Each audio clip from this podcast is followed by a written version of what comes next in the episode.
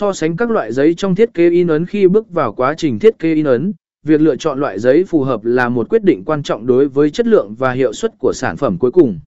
Mỗi loại giấy có đặc điểm riêng, từ độ bền đến độ sáng, và tất cả chúng đều ảnh hưởng đến cảm giác, thị giác, và thông điệp của tài liệu in ấn.